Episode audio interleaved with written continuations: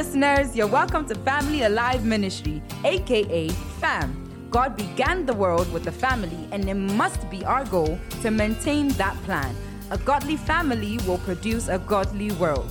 We hope as you listen to this message, the vision to restore God's plan in families would be impressed on your heart. Now, today's message. Amen. So today is Sunday, and we are ending um, the, the month of discipleship, right? We've had great sermons on discipleship throughout the month. Pastor Rod began with us, um, shared wonderful things, and I want to thank him for the opportunity to be here to minister God's word, to be behind his pulpit. And I also want to thank our resident pastor, Pastor Eric, for this opportunity. Hallelujah. And um, thank you also for coming.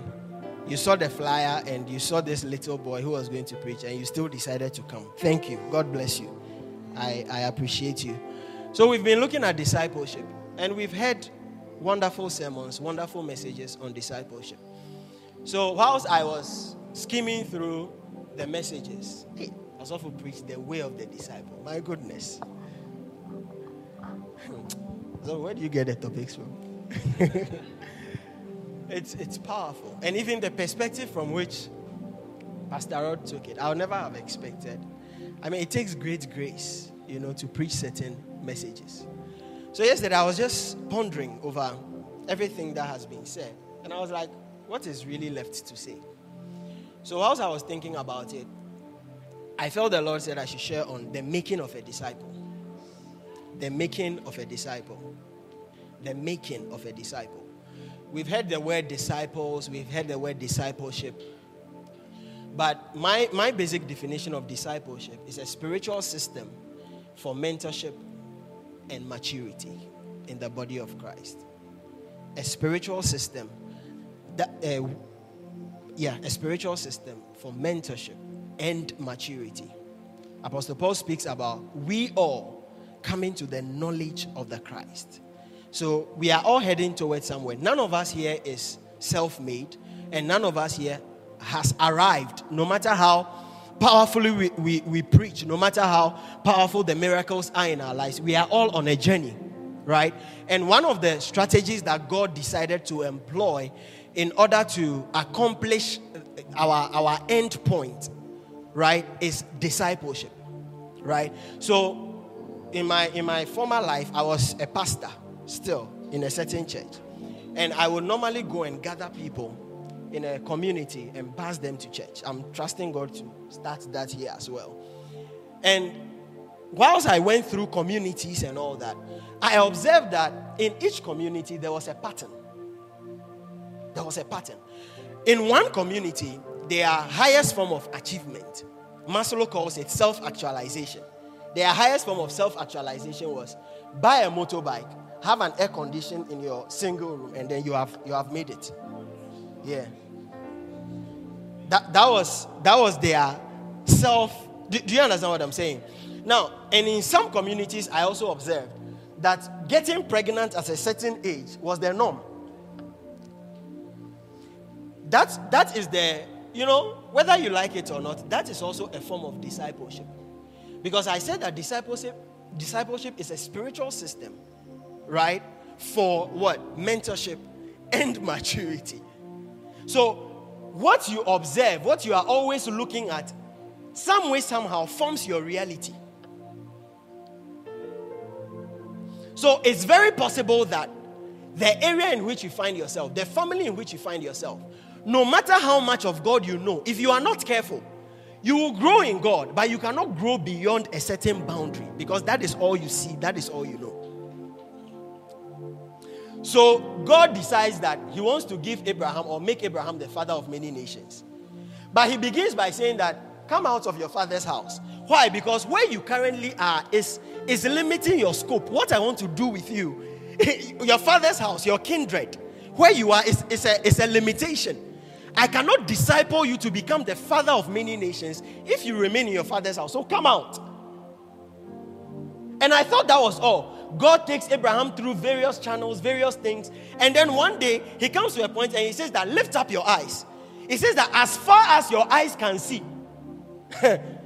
so at that point, the limitation is not on God, the limitation is on as far as Abraham can see. Are you following me? So, discipleship, like I said, spiritual system. So, you look at your life.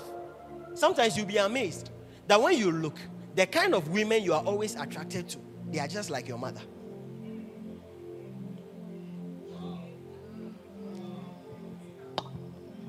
Oh, I shouldn't go there. I've gone there too quickly. I've gone there too fast. right? You'd realize that all these things form your, I mean, during counseling, one of the things we talk about is temperament. And we realize that um, your, your, your character is, is a product of your environment and your temperament. That's what forms your character, right? The Greek is charagma, something like that. So the reality of the matter is that where you are, how far can you see? Who is your I don't want to use the word role model because some you see some of these words are not bad words. For instance, the word shrine is not a bad word. The only thing is that we have allowed the world to use it for it to have a certain kind of connotation. A shrine is not a bad word. If I say I'm the shrine of God or I'm the shrine of the Holy Spirit, it's not a bad thing. But because it has been Nigerian movies, as I said shrine, somebody remembered Karishika or something right now. But the world has corrupted some of these words. So when you say even role model, there's this um, carnal connotation to it, where somebody is standing on stage holding a microphone and is, is doing, then you feel like that's my role model. But that is not how God designed it to be, right? So Jesus shows up. Jesus shows up. And Jesus' agenda is to conquer the world by preaching the gospel. That is the agenda of Jesus to conquer the world through the preaching of the gospel. Every other thing Jesus comes to do, when we sum it up, this is it to conquer the world through the preaching of the gospel. Then we observe how does he do this? Because when you study ancient um, um, manuscripts and history, and the Jewish people and all that, you will discover that they had a certain mindset of a king. You know, they had a prophecy that a king was coming. So, in their mind, the king was supposed to come in a certain way. The king was supposed to have this triumphal entry. He was supposed to be born in a palace, or maybe they expected that the sky would burst open, and then this guy falls with a host of angels, strong and mighty. Like that was the mindset they had of, of a deliverer. Yet this guy comes, Osofo, and he's walking by the seashore preaching. Unassuming, was born to a carpenter. Yet his goal was to conquer the world. This was a man that when he was coming, angels had to be dispatched to make the announcement ahead of time. For thousands of years, whenever the Holy Ghost came upon people like Ezekiel, people like Isaiah, they were already prophesying the coming of this great king, even though they had never seen him before. Yet he shows up, he's born in a manger, and then he's walking by the seaside or so. Yesterday, I just took my time and I was looking at the strategy of Jesus. That how did Jesus begin this thing that has become a, a, a global phenomenon? How did he start? How, how, did he begin? How come, even though Christians are, are being persecuted every day, how come, even though Christians, all sorts of things are being said about Christians, even in your office, they are always insulting pastors. This week they insulted us in your, in your, in your office. That pastors are this, pastors are that. Yet, up till date, we have they've, they've not been able to eliminate us. They've not, and when I say us, I'm talking about the body of Christ, I'm talking about the kingdom of God. Yet Jesus shows up and he uses just one strategy. When we think about Jesus, the next thing we are easily able to think about is 12 disciples, not 13 not 14, not 100 people, also for just 12 people. And I was wondering, why 12 people? You know, in, um, I don't want to deviate, but in numerology, when you study numerology, um, numbers, they represent things. Like, for instance, three is the number of God. That's like the Trinity Father, Son, Holy Spirit. 12 actually stands for government right? So the reason why Jesus decided to choose 12 disciples was because in Isaiah 11, we are told that the government will be upon his shoulders. Do you remember? So he was coming to establish a government. And for him, it didn't matter the kind of people he was going to use to establish the government.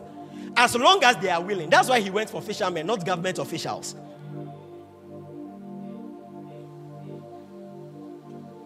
We complain about corruption in government. Jesus had a government that Judas was part of. That was corruption.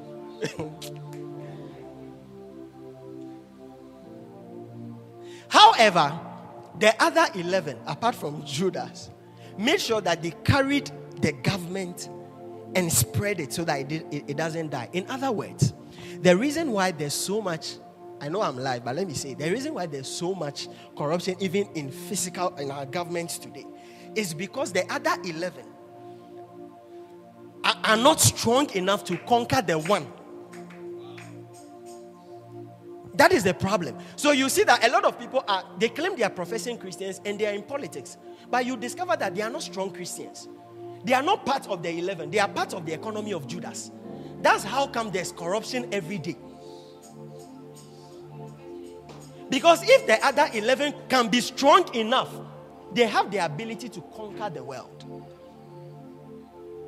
Was it not said about these people in the book of Acts that, that these were the men that have turned the world upside down? These people were not discouraged. They didn't say that, oh, because Judas has fallen away, the whole thing has collapsed. No, they, they still stood strong. But for so many of us, as soon as there's a bit of corruption in the office, you rather go and join them. The 11 is losing its power.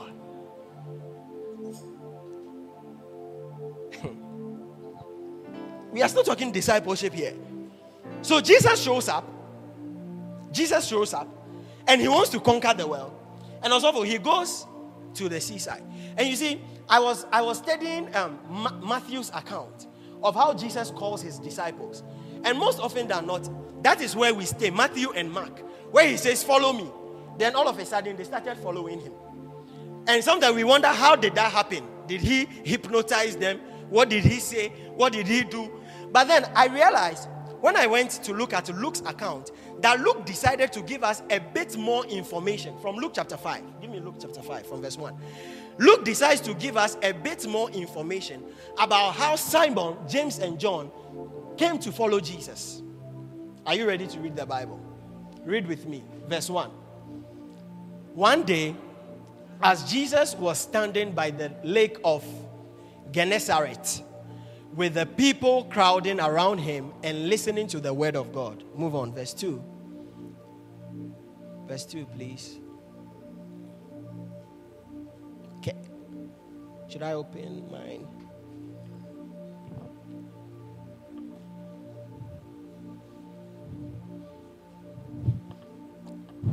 Okay, let me just open my Bible here.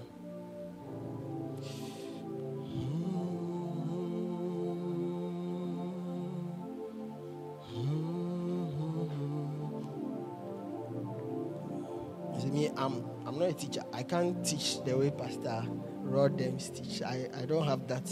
I'm I'm still converting that grace strongly. One of these days it will come, you'll see.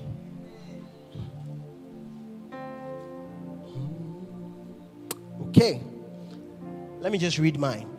I'm reading from NLT. He says that one day, as Jesus was preaching, listen, he was already preaching oh, on the shore of the Sea of Galilee great crowds pressed in on him to listen to the word of God.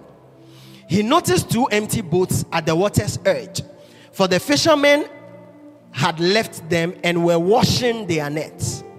Stepping into one of the boats, Jesus asked Simon, its owner, to push it out into the water. So he sat in the boat and taught the crowds from there. When he had finished, I'm reading up to verse 11. When he had finished speaking, he said to Simon, Now go out where it is deeper and let your nets to catch some fish. Master, Simon replied, We worked hard all last night and didn't catch a thing. Hmm. we didn't catch a thing.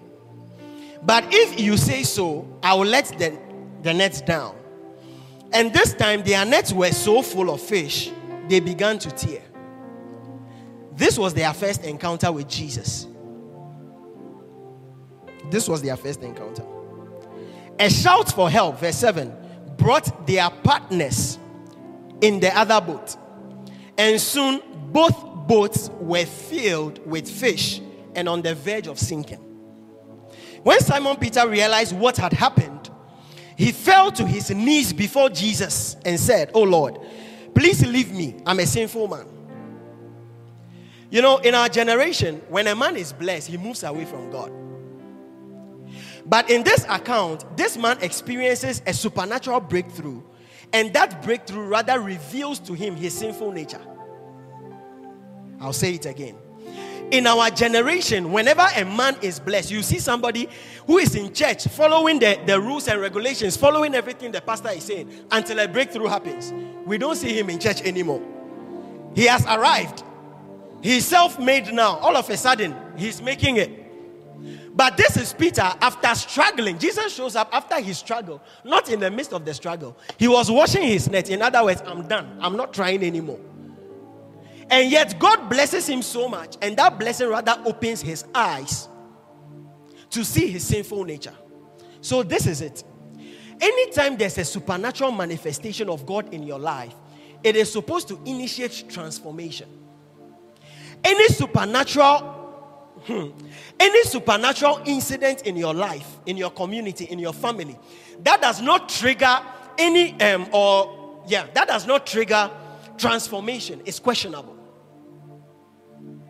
Any supernatural act of God that happens in your life that rather pushes you away from God. Because Peter could have taken his eyes off Jesus and began to look at the, the fish, remembering his struggle. So let nobody tell you that you just came to Christ so you cannot experience abundance. It's not true. The only thing is that you need to know and understand that that abundance is supposed to reveal to you who you really are before God. How does abundance of fish make a man say, Leave me, I'm a sinful man? How? How? Can I continue? It says that for he number nine, for he was he was awestruck. Is that the word? Yeah. Awestruck, awestruck. English people by the number of fish they had caught, as were the others with him. His partners, James and John, the sons of Zebedee, were also amazed. Jesus replied to Simon, Don't be afraid. From now on, you will be fishing for people. This is where he said, Follow me. It was at this point he said, Follow me. And as soon as they landed, hmm, they left everything and they followed Jesus. Ah. I thought this is why you were toiling all night. You have gotten it. Why do you leave it and follow Jesus? You see, this is the life of a true disciple. One that is able to leave all and follow Jesus. I personally believe that these people were not spiritually mature at the time, also. But I'm sure that they realized that uh, if this man can do this,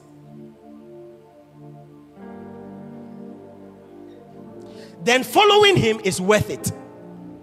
So many of the times we, we leave the source and we go for the thing, forgetting that whenever we have the source, that thing can always be replicated.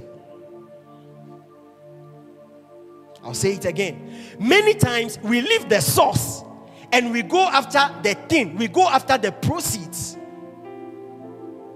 We go after the miracle and not the God of the miracle.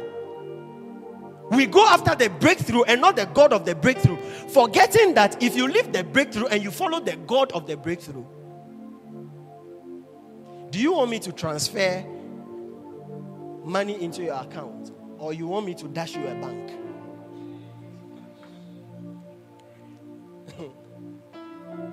and also, whilst I was looking at this, I was asking myself for these people to leave this thing. I observed that one of the things that Jesus was attempting to do with these people was to work on their mindsets first.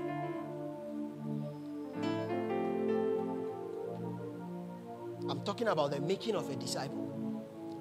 So, Apostle Paul, writing to the Philippians, said in Philippians chapter 2, verse 5, he says that let this mind be in you, which was also in Christ Jesus I'm ending there. Not that I don't know the rest, but it says that let this mind be in you. In other words, the Jesus you and I serve had a mind.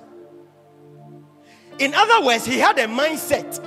And also, I discovered that for Jesus to have been so successful with just 12 men was not because there was a transference of spirit, but because there was a transference of mindset. So, for a, a, a, real disciple to be made, it begins with the mind. If the mind is not in you, if the mind is not in you, if the mind is not in you, you cannot be a disciple.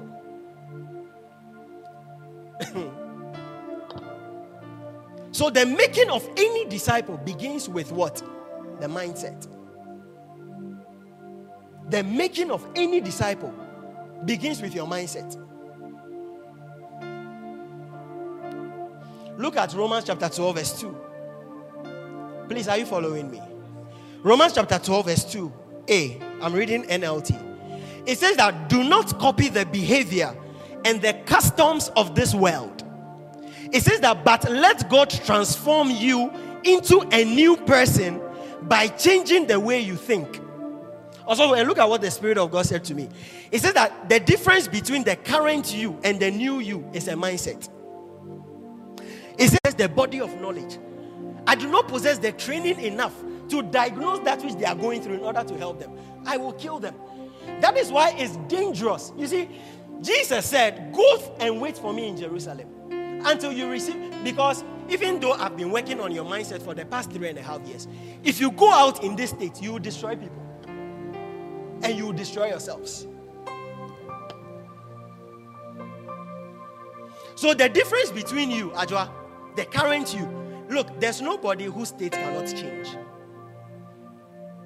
The only difference between the current you being a, a, just a normal believer and a disciple is mindset. What is mindset? I want to quickly give you a definition of what mindsets are. A mindset, it refers to ideologies, value systems, perspectives, a viewpoint, a plane of perception. I'll read it again. A mindset refers to what?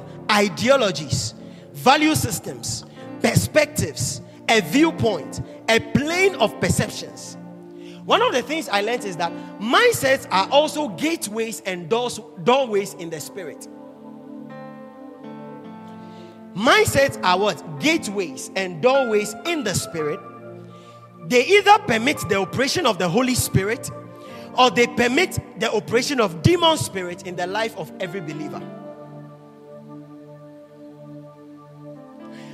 Bible says that and Satan entered into Judas. Do you know how that was possible?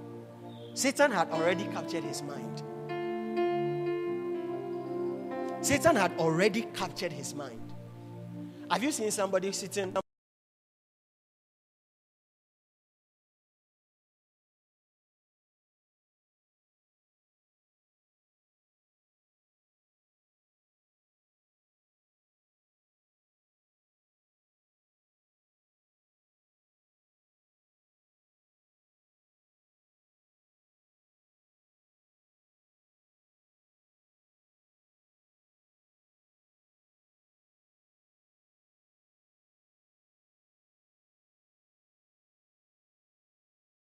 and we still have a gospel today. Because Jesus captured a group of people and he was able to change their mind.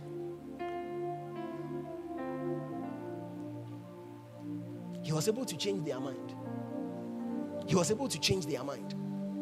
Can I continue? Bible says in Proverbs chapter 4 verse 23. It says that to keep your heart.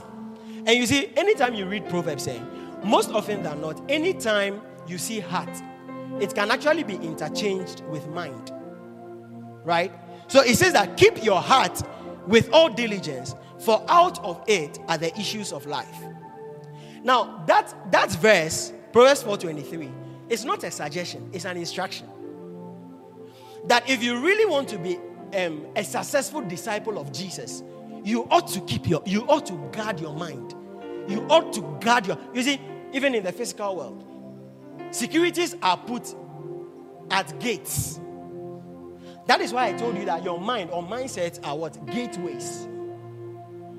Are you following what I'm saying? So it says that to guard your mind, to guard your heart with all diligence, whatever it takes, do that. Because out of it flows the issues of life.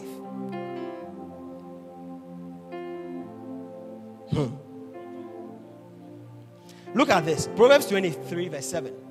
I'm still talking about mindset, then I, I just go back to what I was talking about. It says that, For as a man thinketh in his heart, in other words, as a man thinketh in his mind, so is he. Listen, this verse is, is powerful. When I read this verse, I, I mean, this is a verse we all know. Also. It says that as a man thinketh in his mind, as a man thinketh in his heart, not so will he become. So is he. So when we when we look at your the current state of your mind, that is who you truly are. That is not what you are going to become. That is what you already are. Do you remember? Was it Genesis chapter 5 when they were trying to build the Tower of Babel? Or Genesis chapter 8? Maybe Genesis 5 or Genesis 8. Genesis 11. Thank you. Where they were trying to build the Tower of Babel. You see, I was studying that scripture and I realized that God was having a meeting in heaven. He says that let us go down and confuse these people, give them a language, a different language. Because that which they have planned, they have already built. At the time, they had not yet physically built the thing. They only thought of it. And then they had a meeting and they agreed. But as far as God is concerned, it has already been built. So you see, the future you are looking for as a disciple of Christ, the only thing that is allowed to travel into the future and prepare that future and wait for you is your mind. You see, I don't have to pay also, I don't have to buy a plane ticket to go to America. I can travel there with my mind. I can have a vision. And that's what Jesus did to the disciples. He just gave them a vision. Because also, it is not normal that a grown man like Peter, I know he's a grown man because he had a mother in law, who will leave his profession and start following Jesus. Somebody that everybody thought was an outcast was a rebel. Culture has some very good aspects to it. I, I believe that. Because I, I love the fact that our culture says that you should always honor an older person, respect people. You are in a bus, our culture teaches you to get up for the older person to sit down. So there are good aspects of culture, don't get me wrong. But there are also very demonic aspects of culture that we have to deal with. And all of us, we come from somewhere. Nobody dropped from the sky. We all came from somewhere. We have a certain, and I'm sure you are going to get married. Somebody has died. They'll tell you that, dear. Say na.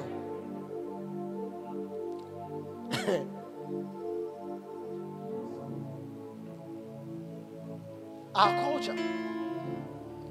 These disciples that Jesus asked to follow me, and they left all, and they began to follow Jesus. They had a certain culture.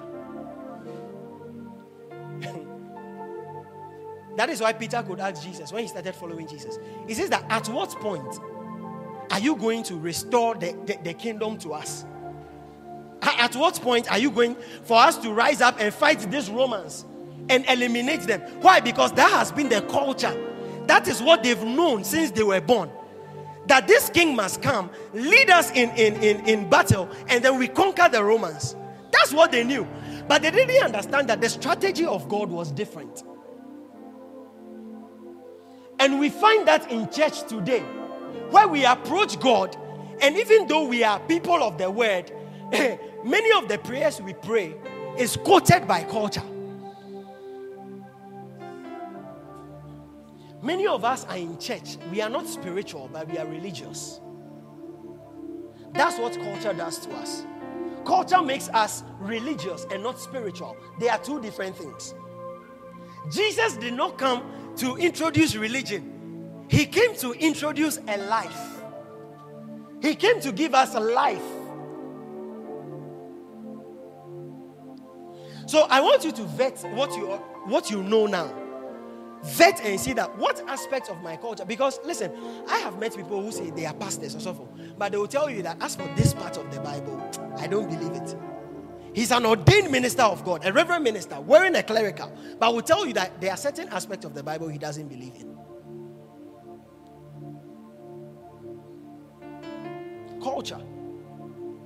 Many of us even in our individual lives, we, we believe God, oh, we believe God, but we, we feel like God can only do up to this point. As for this one, dear, we believe God can heal headache and not cancer. Yeah. We, we, we believe God that somebody can bless me with a hundred cedis. But if I tell you that tomorrow somebody will call you and give you a thousand dollars, as I was over, but And that's what culture does to us. It limits us. It limits us. It gives us a cup. It gives us a cup. It says that no, you are not allowed to go beyond this point. You are not allowed to be married in your family for more than five years. You are not allowed. In your family, you are not allowed to have more than two kids. You are not allowed to have normal kids. Oh, as for our family, we beat women. Mindset. Also, the, the man is tongue talking, but he's still able to raise the hand on the wife. Hmm. Number two, past experiences. I'm bringing my message to a close. Past experiences. I wouldn't have the time to do all the others. You see, Luke chapter 5 that we read, let me show you something very interesting. Jesus shows up. These people have toiled all night. And Jesus says that, I know you are washing your net, but throw it down, you will catch. He didn't say go back into the sea. Don't, don't forget that they, they were done, meaning they were at the shore. Now, I ask myself, how does a carpenter tell a fisherman what to do?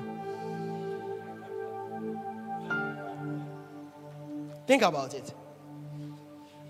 If these people did not even know the supernatural power of Jesus, at least they knew he was a carpenter's son. He had no expertise in fishing. It's true. Yet he says that right where you are, just throw the net for a catch. Imagine if these people had allowed, if Peter had been, and you see, Peter could have said, "You do you know who I am? I've been a fisherman since I was a youth. We are the fisher folks. James and John, they are my my apprentices. I am tra- I've been training them to fish. And I'm telling you that we've toiled all night because it's at night that we are able to catch the fish. And Bible says that they did not catch a thing. Because sometimes when you fish, apart from catching fishes, you also catch debris. But they didn't even catch any. Fish nor debris, empty net. Yet a carpenter shows up on the scene. Asofo. it's almost like me walking into the Flagstaff house to tell the president how to run the country.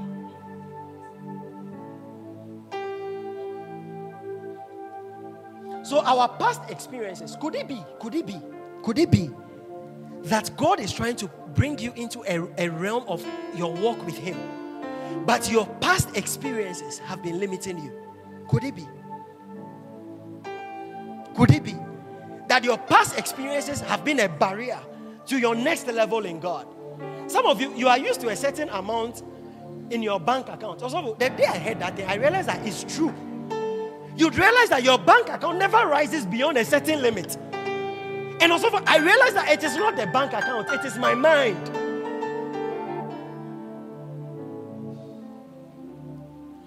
Much so that when an unusual amount, usually it's a thousand, when you get thousand five, then is you can't sleep. You are uncomfortable. It's a, it's a demon. It's a demon. Who said God can be can be limited?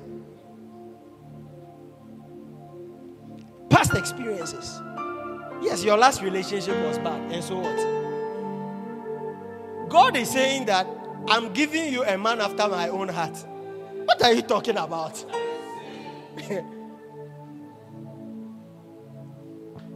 Osovo, one day I heard a testimony of a certain sister. Can I share?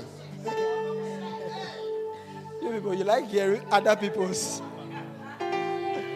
Yeah. The sister said that for nine years, when I met me a degree, a PhD account, nine years. She was in a relationship. Nine years. So you now understand why I say I can do a degree and a PhD.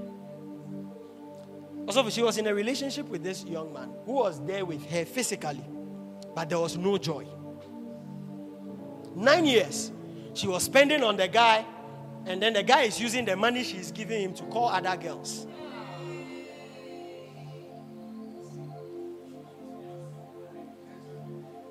Of my gender, sometimes we can be wild.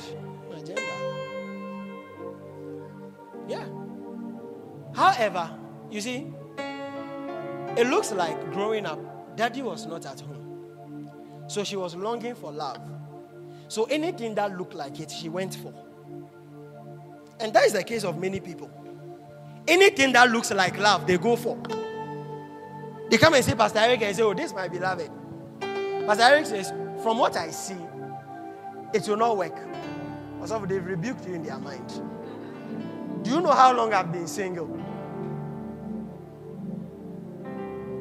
However, she encountered a man of God who said, Look, if you leave this thing, God can give you better. She couldn't believe it. Also, she met the new thing, the new person, and within one year, the guy said, Can we get married? You see, something like that is not God favoring you. That's called restoration. Where you spend nine years wasting your time with a foolish boy. Respectfully speaking. and you meet somebody who says, and also, according to her testimony, it's not my story, it's her testimony. The guy is even in the UK. But even though the guy is there and she's here, she feels more loved. Than when she was in a with somebody who was close by. Close by. Please, I was talking about past experiences. Do you remember one day Nathan said, wasn't it Nathaniel? Nathaniel. He says that can anything good come out of Nazareth? Have you heard that before? Can anything good? In other words, when we look at the history of Nazareth, eh, nothing significant ever comes out of there. Can I ask you a question? Can anything good come out of your life? Can anything good come out from your family? Maybe in the history of your family, nobody makes it in life. But do you not know that you are different? Do you not know? Do you not realize that you now belong to a government, an economy that su- super that has the ability to superimpose over every other thing that your family has been known for? Do you are you not aware?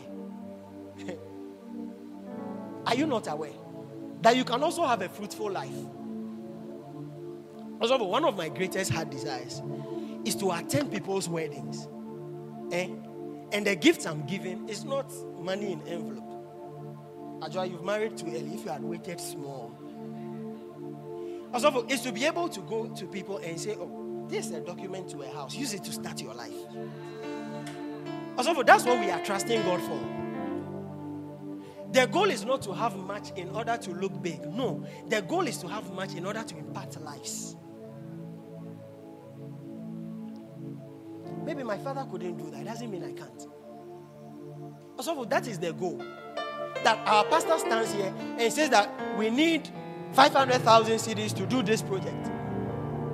And by the time service closes, you are giving him an envelope with a check. And that he doesn't have to do fundraising anymore. I can you you see you, you cannot even say amen because what I'm saying, like do, do you understand what I'm saying? Look, this is exactly how the disciples felt when they first met Jesus. Say, I'll, with you, I'll change the world. And Peter was like, Me, do you know where I'm coming from? Do, do you understand what I'm saying? Yeah. As I'm saying all these things, it sounds far fetched for a lot of you. For instance, also, if I say that, there will come a time. Mm, one of the problems you have is that when you and your family you are going out, you are wondering which car should we use. you see, you can't even say Adreno, like Trotrono has been ingrained. also, I remember a few years ago, I'll be in a Trotro with my beloved then, now my wife. I said that one day we'll have our own car. One day. One day.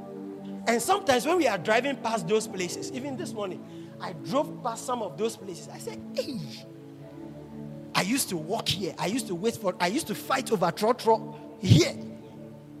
Also, for those times, second, when we close from work, eh,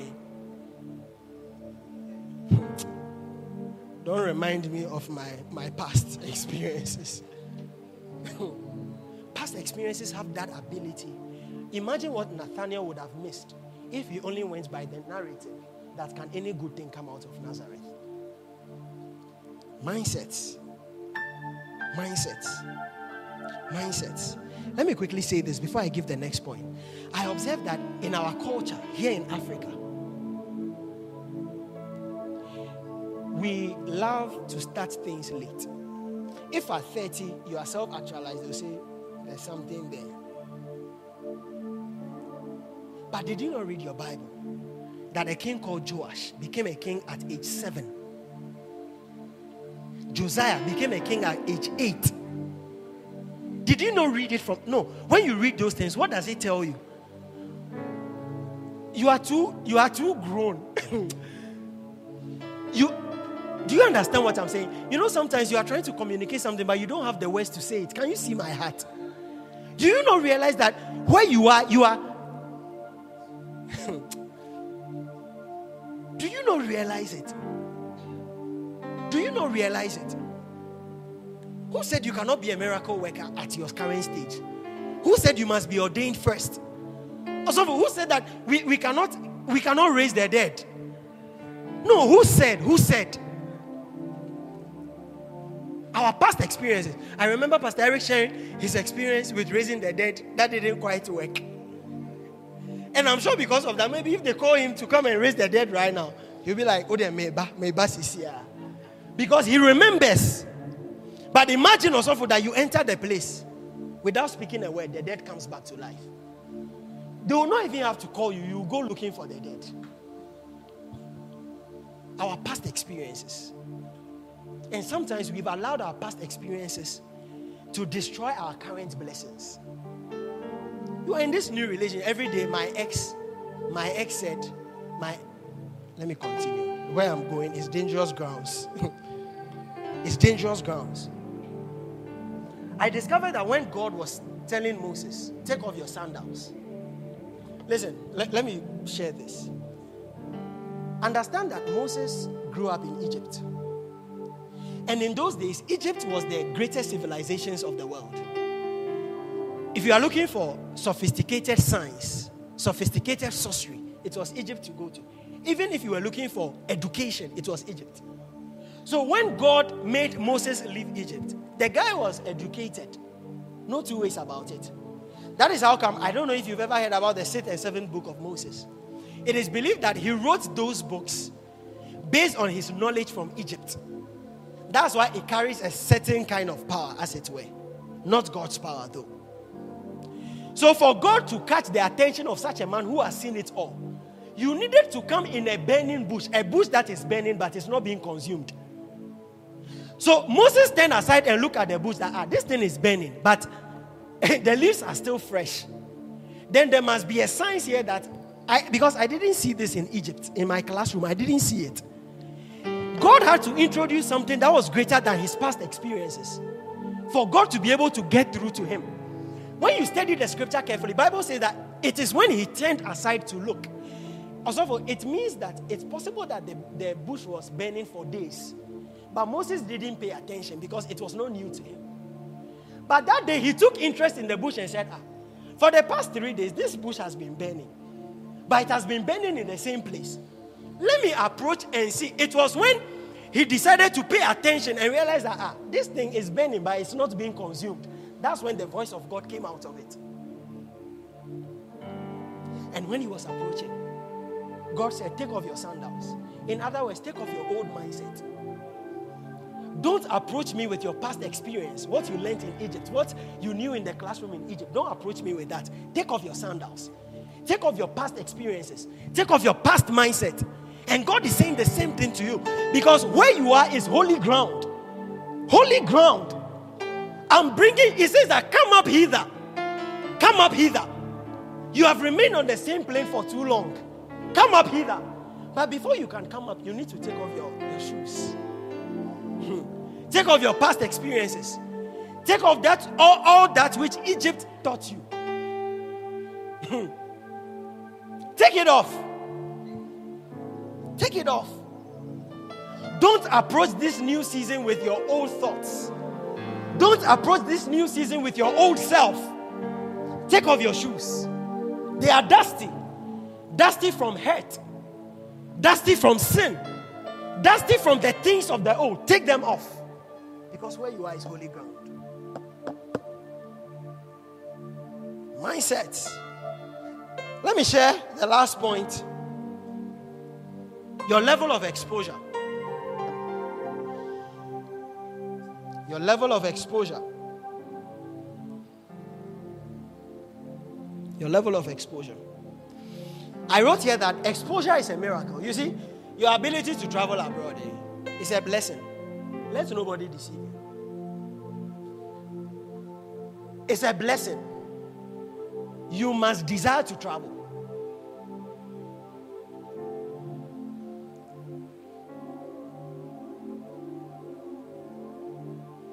Because the whole world is not Accra. The whole world is not Medina. The whole world is not Soto. it's not Kokomlemle. The whole you must listen, exposure is a blessing. No, listen, some of you you cannot you cannot really believe what I'm saying. If I tell you that God will make you step out. You don't because you you you don't even know how a Ghanaian passport looks like. I've said it too quickly. Also, one of the reasons why some of us are always walking in condemnation is because we have not yet been exposed to the love of Christ in a certain way. We hear about it, we know about it, but we have not come to that place where we have been fully exposed to the love of Christ in a certain dimension. So we are always walking in condemnation. We are always walking in guilt. We are always walking in, hey, as for me, as for me, as for me, as for me, as for you, what? as for you, what?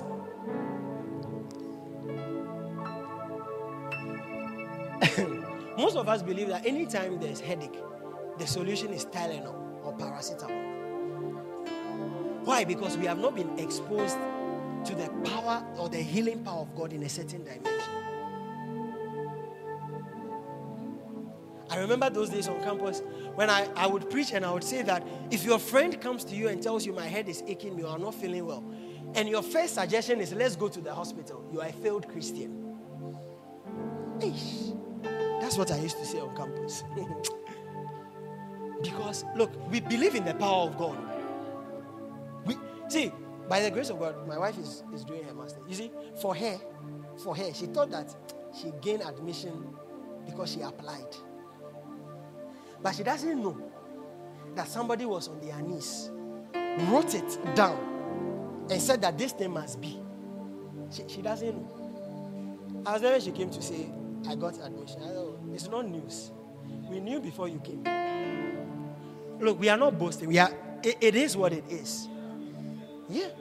I remember writing it down on my list that Jockey is gaining admission to this. It's written boldly and going to God with it all the time. So when it's manifested, it was no, there was no need cutting a cake over it or popping a champagne.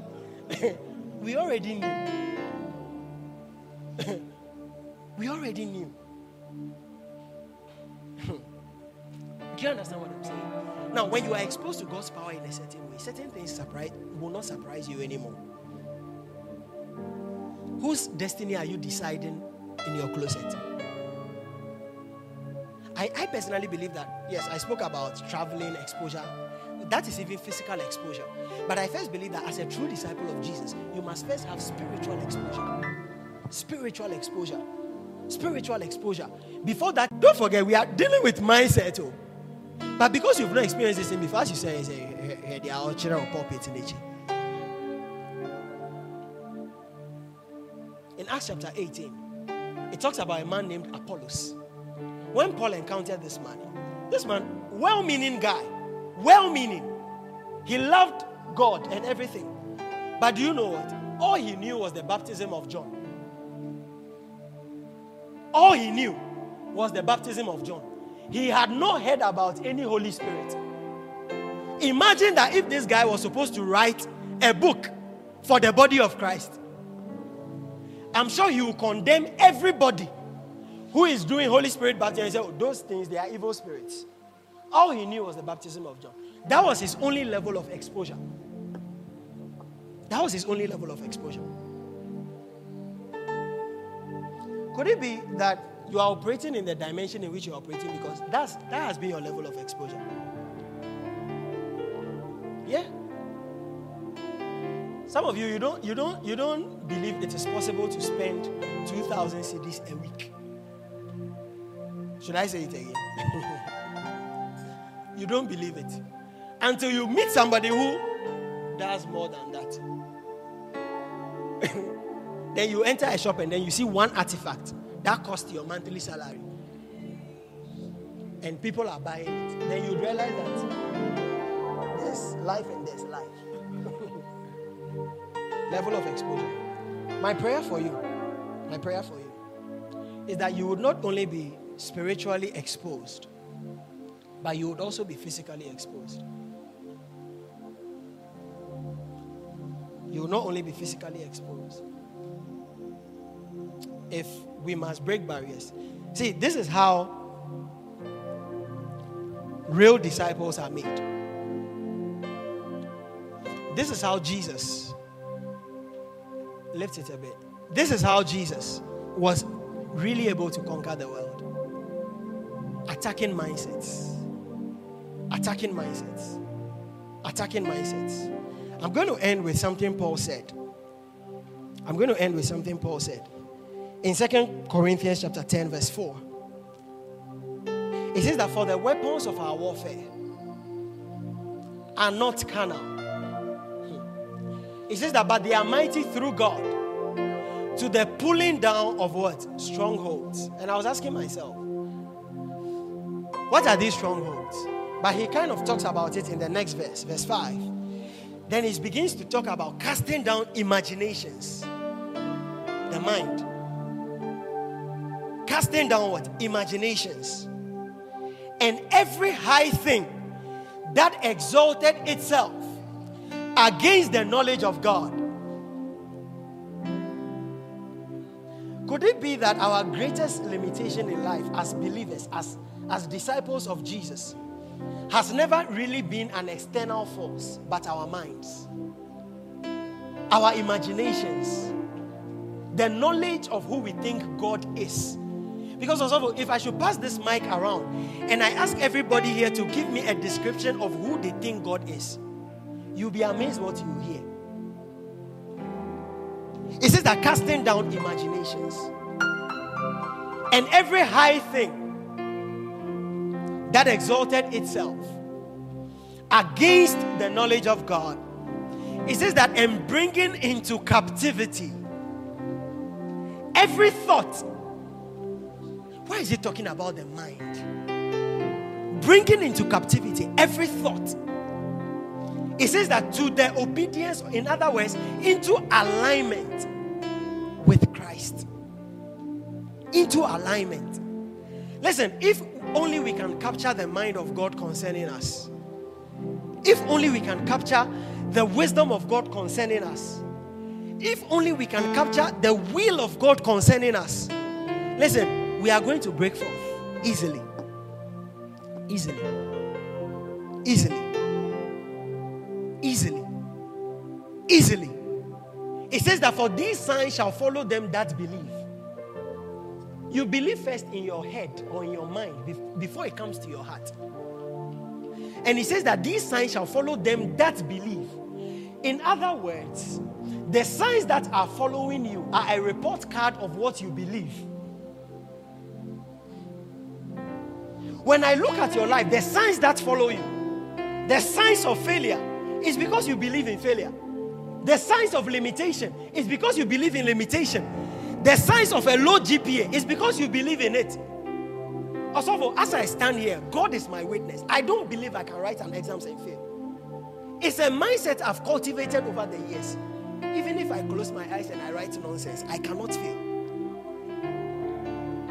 It will take God to show me otherwise. I'm telling you, it has been ingrained. I should write an exam and fail. Then it wasn't me.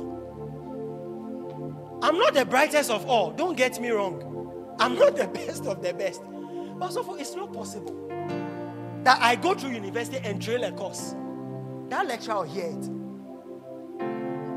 It, it, it's a mind. It's a mind. Also, in school, I remember walking into the, the, the, the, the office of a lecturer. The, my laptop had been stolen, so I was turning in an assignment late. He made me put the assignment on the floor in his office. And he said, When you fail, don't come and ask me anything. These were his words.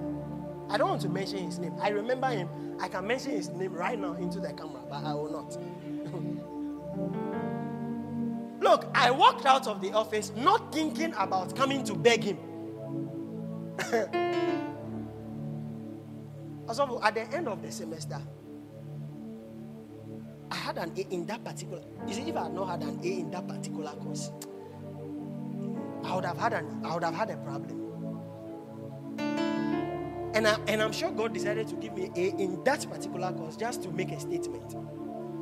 That sometimes you can be threatened with failure, yet greater success comes. Rise to your feet and let's pray. The making of a disciple. I don't know what mindsets you've carried over the years. I don't know what um, thoughts has been put into your mind. I don't know what your limits have been, but one of the advantages we have as believers is the ability to break boundaries using our words in prayer. Using our words in prayer. I don't know what has been a physical boundary, a physical limitation in your personal life, in your family, in those around you. I don't know what it has been. You will know it far better than I ever will. But I'm giving you the next few minutes. You are casting down every imagination, you are casting down every thought that is exalting itself against that which God intends for you. Jesus said, when you pray, say, Thy will be done in earth as it is in heaven. As it is in heaven. As it is in heaven. In heaven, you are not a failure. In heaven, you are not limited. In heaven, you are not poor. That is not heaven's agenda for you. And in the next few seconds, I want you to just open your mouth and begin to cast down every imagination. Begin to tell yourself that which you, you, you, you wouldn't dare to tell yourself. I am not poor. I am not poor. When they are counting poor people, I'm not part of them. I am not limited. I'm not a failure. My dad always said I'm a failure, but I am not a failure. Open your mouth, somebody. I am not limited in life. I am not disadvantaged. I am not disadvantaged. I am not of the number that turn their back from Christianity. I am not of them that give up. I am not of them that give up. Somebody, are you praying? Somebody, are you praying? Somebody, are you casting down every form of imagination? Are you casting down every form of imagination? Are you casting down every form of imagination? Your children will not be wayward. You are speaking into their life and you are declaring that they will not be stranded in life. In the mighty name of Jesus. People say that your marriage cannot be a bed of roses. You are turning it around. You are eliminating all the forms of limitation. Somebody, are you praying? Who said your business cannot be global? Who said your business cannot be international? Who said that you cannot go beyond the shores of this country? Who said that you cannot work for an international company? Who said that this is your end? Who said that this is it for you? Who said that? Who is saying that no good thing can come out of your life? Who has made that decree? Counter it this morning, somebody. Counter it this morning, somebody. Counter it this morning, somebody. Counter it this morning, somebody. We hope you were blessed by this message. For more information, please visit our social media websites on YouTube, Instagram, and Facebook at Family Alive Ministry. Please subscribe, follow, like, and share. God bless you and have a great week.